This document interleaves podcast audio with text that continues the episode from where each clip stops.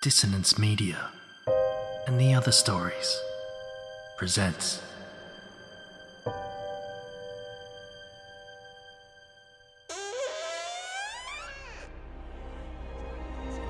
Step into the abyss of After the Gloaming, a gothic fiction podcast that delves into the depths of human emotion, unyielding love, revenge, internal struggles, and restless souls await you in nine haunting episodes where dread, fear, and rare glimpses of eerie happiness linger. Dare to listen on your favourite podcatcher? After the gloaming beckons. Search now, but beware. Innocence will be left behind.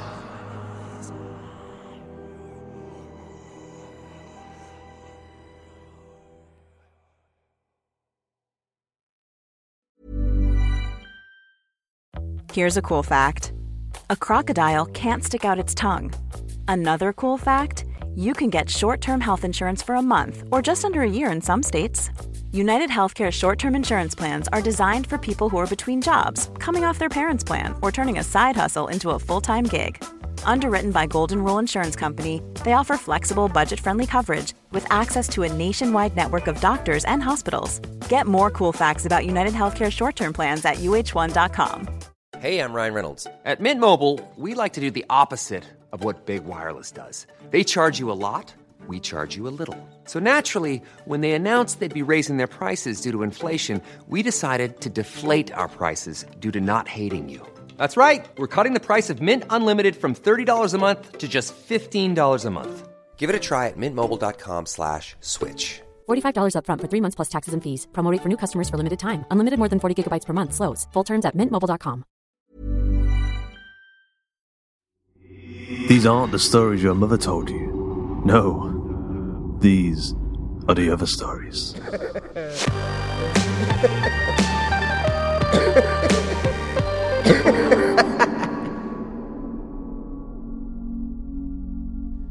Today's episode of The Other Stories is Nine Tenths of the Law, written by Dexter McLeod and narrated by Jasmine Arch.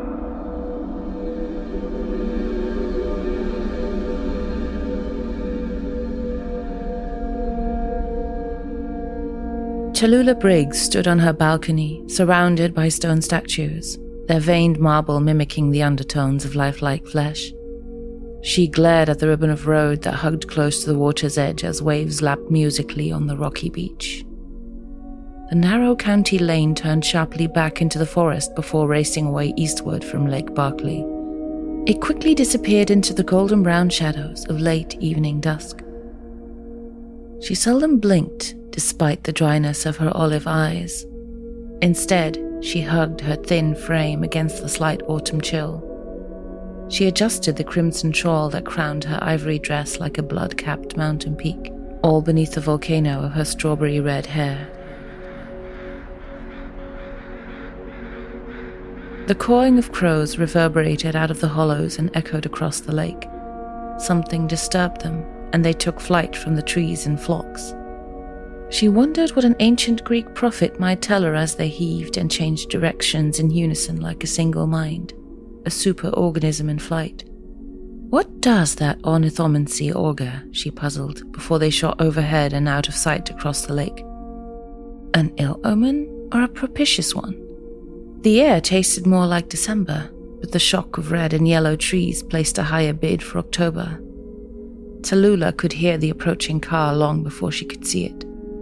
In answer, she tossed back a second tumbler of 12 year old Kentucky bourbon, with just a hint of a smile to chase the satisfying burn. After everything Deirdre Aust was paying her, Tallulah could have afforded better. Hell, she could buy her own distillery with the payout she'd earned from the Aust family fortune. It had taken her years of work, but tonight was the night. Some things, she knew, had no price. And some things, she thought, smiling, had a price too high to pay.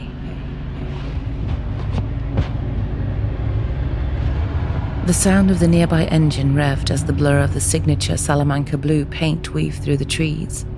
Deirdre's chauffeur steered the car expertly as it broke through the tree line like a mechanized berth. The crisp chattering of dry fallen leaves chased the car, caught in the wake of its wind. It skirted near the beach as the road terminated in Tallulah's hidden driveway. Deirdre's Rolls Royce ghost purred as it parked.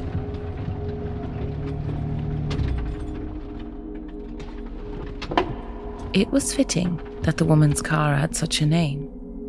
Tonight was about chasing ghosts, or perhaps being pulled forward by them, driven like skeletal riders atop fiery steeds during the wild hunt. Ghosts, yes, ghosts and other such things.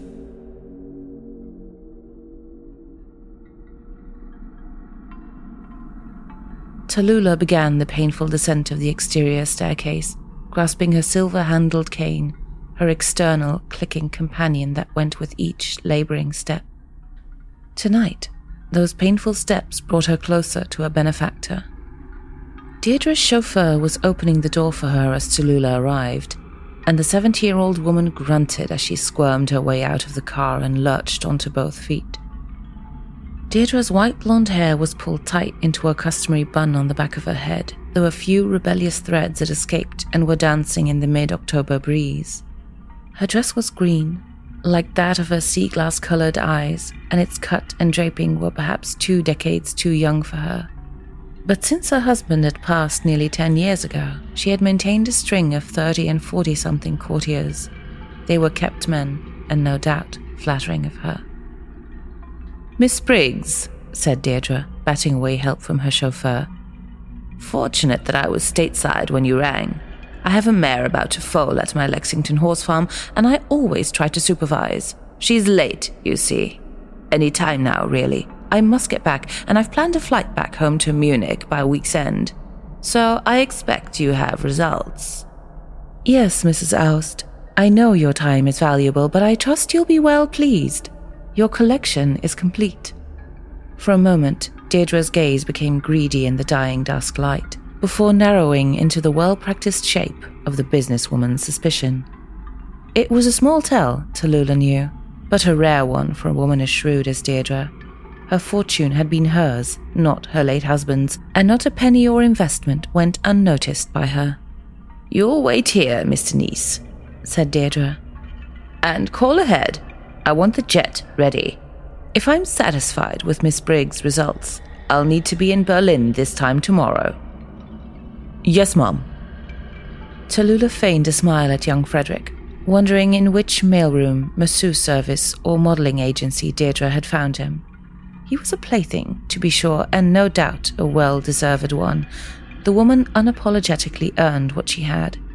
But it was the darker appetites that had brought Deirdre to Tallulah's door and all the better for it. In that way, Tallulah half recognized herself in Deirdre. They all came to her eventually, all the bored and rich, especially the long in the tooth, wanting to catch a glimpse of what's just beyond the veil, especially before they go there in person.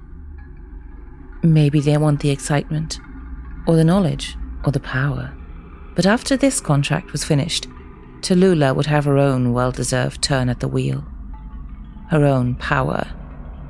And perhaps. Deirdre cast a momentary glance at Tallulah's cane as she crept forward to join her, a look Tallulah never failed to notice. Deirdre was still lithe, if gruntingly so, and what age had taken from her, plastic surgeons and tonics had replaced. They turned and walked together toward the manor, Tallulah's silver handled cane clicking as they went.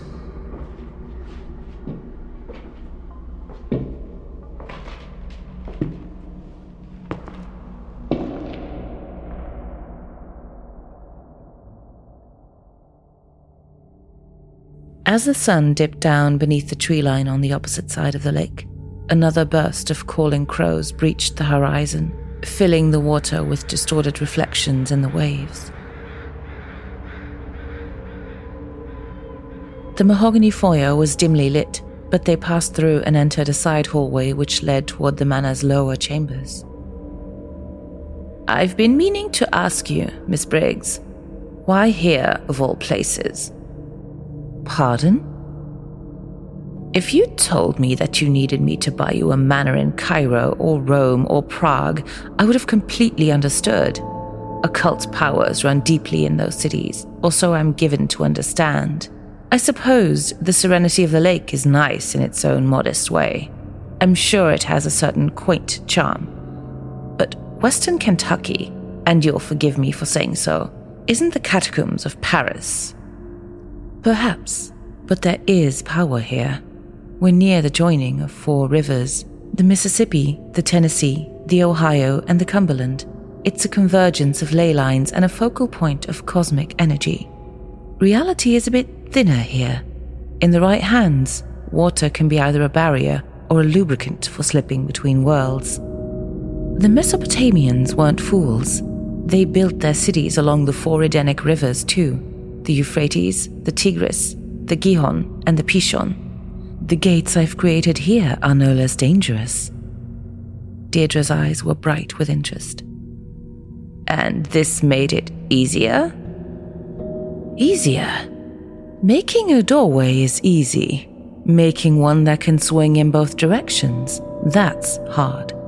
Any old fool with the right books can raise the dead or call upon the void, but controlling what you raise or channeling what you call, that is altogether a different matter. You can find them right now, this very minute, chanting blindly from tomes they cannot control. They pore over the Clavicula Salomonis, they pine over passages from the Picatrix, and they scry in dark corners, hoping to contact outer intelligences with the Pseudomonarchia Daemonum. They're dogs chasing cars. In her hunger, Deirdre did not perceive the insult. And it's well and truly finished? Yes, ma'am. Your own supernatural Kunstkammer is complete, a perfect and living occultic cabinet of curiosities, and they wait for you and your questions below. Tallulah swung open the door at the base of the stairs, giving Deirdre's eyes a handsome feast. The chamber was roughly circular, with six niches set into the circumference of the wall at regular intervals. Each had a curtain concealing its contents, and the chamber's floor tiles contained an intricate six pointed unicursal hexagram, all beneath a dome of painted stars. In the center stood an ornate, high back chair with a rotating base. Deirdre walked ahead into the chamber as Tallulah followed slowly behind, ambling with her cane. Please, have a seat, Mrs. Aust. Deirdre sat in the chair, and Tallulah circumambulated the room, walking to the first curtain. There are six classes of possession, broadly speaking, and I have collected the finest, most premier examples of each for your Kunstkammer. Of course, those so possessed have views into realms otherwise closed to us. Each can peer forth into their native domains to answer your queries. She threw back the first curtain. Inside was a small antechamber mere feet in diameter, and in its center sat a woman in a similar high back chair. Her dark hair was mussed and unkempt, and her clothes were torn and ragged. First, we have possession by the dead, the lingering spirits who refuse to cross over, who hold on to the living world. In her resides the mind of a man who was a powerful sorcerer in these darker arts. The vistas of the dead are open to him, and now to you and he obeys. How so? Tallulah pointed to a white circle on the floor around the possessed woman's chair. A special binding circle made from sacred salts gathered from around the world and constructed with necromancies taught in the Tornoskias. Tornoskias? You've laid eyes upon the Black Lathe? I have. I thought that book was a myth. You don't pay me for myths. Deirdre's gaze snapped to the other curtains. And what other possessions have you gathered for me? Tallulah drew back the second curtain. A teenage boy sat in another chair, but he appeared well fed and happy. His eyes shone like flames, and a glowing crown of smokeless fire hovered above his head. A red circle surrounded his chair, entwined with ornate letters in Arabic. In this boy resides a jinn. Isn't that quite dangerous? The jinn are neither good nor evil, but merely are. When they possess, it is often out of a desire for closeness, for friendship, even for love. It is a blending, and as such, the access to their realms is quite strong. Other curtains were thrown back, revealing her other prizes. Each sat upon chairs in the centers of spell circles meant to bind them. The third alcove contained a 20 something woman who held an elemental. An elemental? Yes, a large class of beings found in legends all around the world. Many are tricksters or shapeshifters. Others are shadow people. Many are tied to places. Some are abstractions, some are nature and animal spirits like dryads or kitsunes. A fourth held an old man who Tallulah said contained an invocation. They are powerful beings called to inhabit. The Loa of Voodoo, the Tulpa of the Far East, the Watchtower guardians of the pagan Sabbats. And the fifth? she asked, pointing to a middle aged man.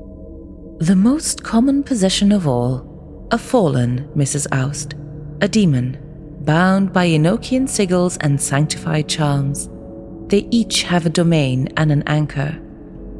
The dead wish for life, the jinn for companionship, the elementals for sensation, the invoked for physicality, and the fallen for corruption. And the sixth possessed. Haven't you guessed? All that remains is a divine, a god, an old god, in fact, and her vistas are incomprehensible. You've drawn down a god for me. There are old things that glisten under dying starlight, wet with expectation. It is but a little thing for them to slip unheeded into our spaces, bringing with them the yawning emptiness of their voids. They have answers, yes, but to questions your mind has yet to ask. She is the Empress of Gates, the Queen of Doorways. Or rather, she will be. Tallulah drew back the final curtain, revealing an empty alcove. You see, I needed the blood from the other five to call upon the sixth, to crack the door open so she could slip through. Tallulah grabbed Deirdre's chair and spun her into the alcove, into the center of a black circle. Please, you can't. Oh no, my dear. You came of your own free will. You were searching for the wider world, and that cavernous, hungry maw has found you. It it can't have me. She can't have me. My soul is my own. You can't have my permission. I do not submit. Permission? Submission? To a god? Submission is not required for possession. That I have you here in my circle is all I require. Possession is, as they say, nine tenths of the law.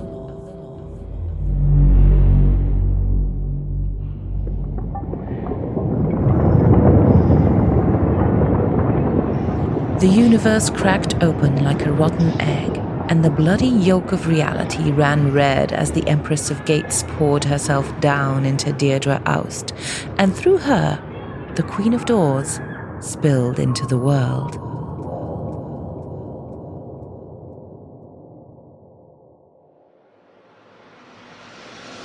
I hope you enjoyed today's episode of The Other Stories.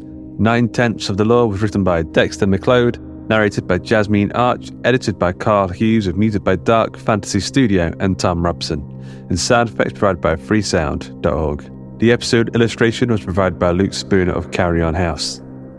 A quick thanks to our community managers Joshua Boucher and Jasmine Arch, and Carolyn O'Brien for helping with submission reading. And of course to Ben Errington, the mystical content wizard, sorting Instagram posts from Twitter posts and Facebook posts with his social media sorting hat. Dexter McLeod is a writer from the southern United States, though he vacations on the shores of dim Carcosa. He writes in the darker shades of Southern Gothic, folk, and cosmic horror, science fiction, and the new weird. His work can be found in Upon a Thrice Time, a fairy tale themed anthology from Pittsburgh's Air and Nothingness Press, In White Christmas, a holiday themed horror anthology from Canadian publisher T. Spec, and here in other volumes of the other stories. You can follow him on Twitter at, at Dexter McLeod. Jasmine Arch is a writer, poet, narrator, podcaster, and all round chaos of brains. She lives in a nook of Belgian countryside with two horses, four dogs, and a husband who knows better than to distract her when she's writing. Her work has appeared or is forthcoming in The Other Stories, newmyths.com, and Hybrid Fiction, among others. Find out more about her and her work at jasminearch.com. The Other Stories is a production of the Story Studio Hawk and Cleaver and is brought to you with a Creative Commons Attribution, non commercial, no derivatives license. That means don't change it, don't sell it, but by all means share the hell out of it. Until next time.